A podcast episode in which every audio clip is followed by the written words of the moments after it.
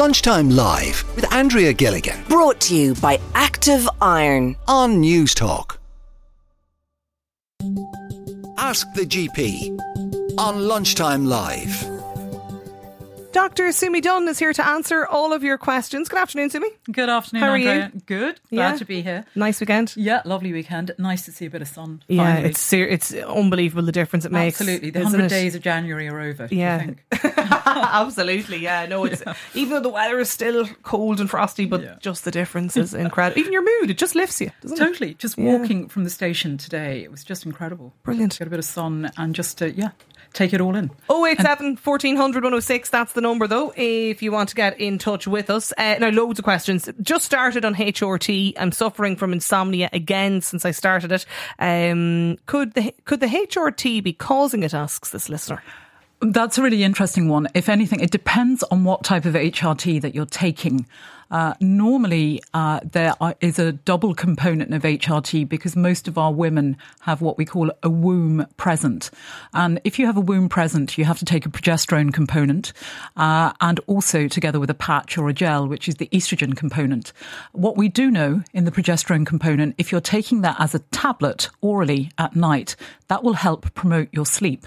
In some instances, some women take this progesterone component either into their vagina or they may get it through a coil, in which case you won't necessarily get the sleep effect.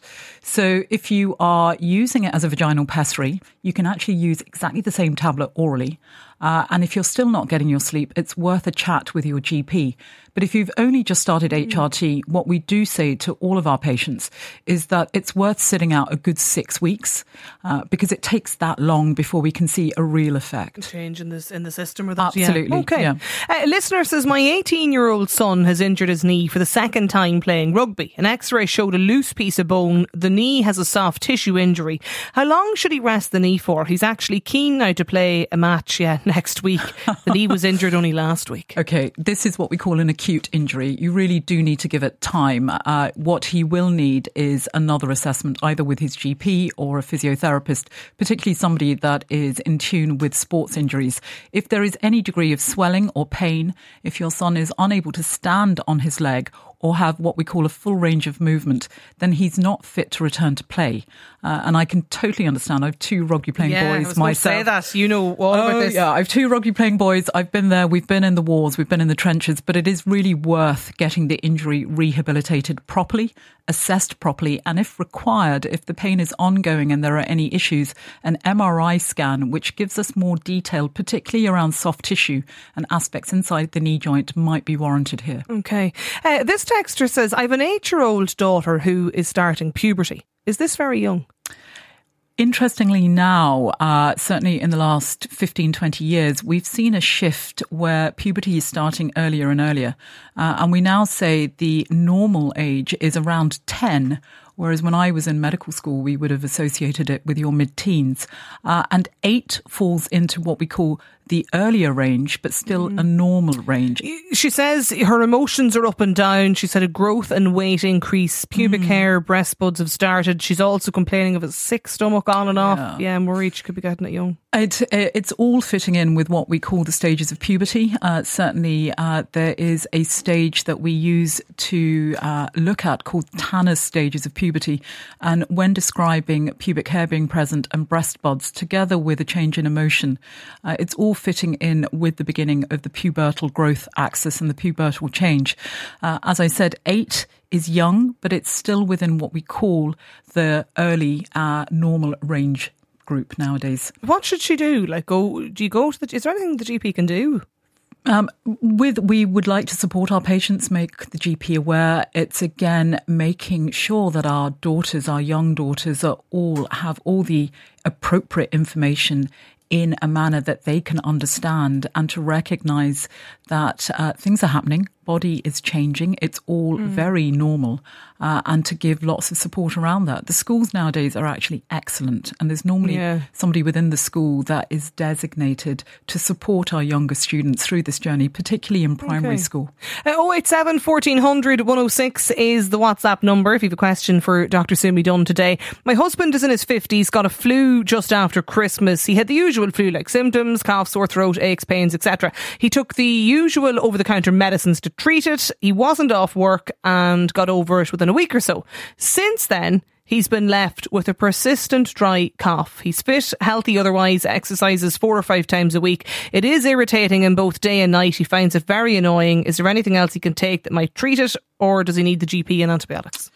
What we do say, if there's a cough ongoing for more than three weeks, it does need a medical review. So, given that this has now been ongoing since December coming into January, we're well past the three week margin. I would very much recommend that uh, this individual does get back to their GP for what we call a comprehensive respiratory review. Uh, also, there could be other aspects in the background. I'm not aware from uh, the information given here whether there's a background of smoking or chronic lung disease or asthma. So, there are a lot of factors that can come into Okay. play. Uh, also, some medications can cause a chronic dry cough. So, in, in this instance, given that it's ongoing for more than three weeks, do get back to your GP on But this one. three weeks is a sort of standard, isn't it, for anybody Kind of a listening that has a cough? standard. Yeah, absolutely. If things haven't resolved cough wise over three weeks, do get back Yeah. to your GP. Um, I uh, just in the same sort of area. I've congested nose and ears for two weeks. Any suggestions on how to shift it?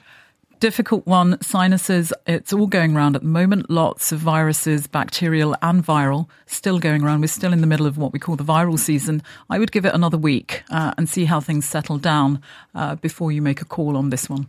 Um, my 19 month old, yeah, 19 month old baby has fluids in both her ears and needs to get grommets in to clear them out. We're going private as the public queue is too slow. We're worried it's affecting her development. Do you know what could have caused this to happen? It's what it's really quite common. Fluid in ears is what we call it as a result of chronic otitis media. So that's repeated ear infections in younger children and babies. Uh, and we all get them. Uh, and some of us just pass them off with no issue. And some of them, some children and also some adults get what we call fluid in the ear. Uh, the issue at hand really is if it goes on to affect hearing and speech in which case that's the main reason for the grommets to relieve the pressure so that uh, that children can hear and then articulate properly. So the treatment is appropriate.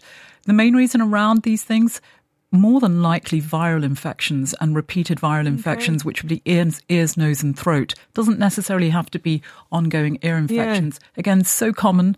Uh, all our kids pick this up, and it's part of building up their immune system as well.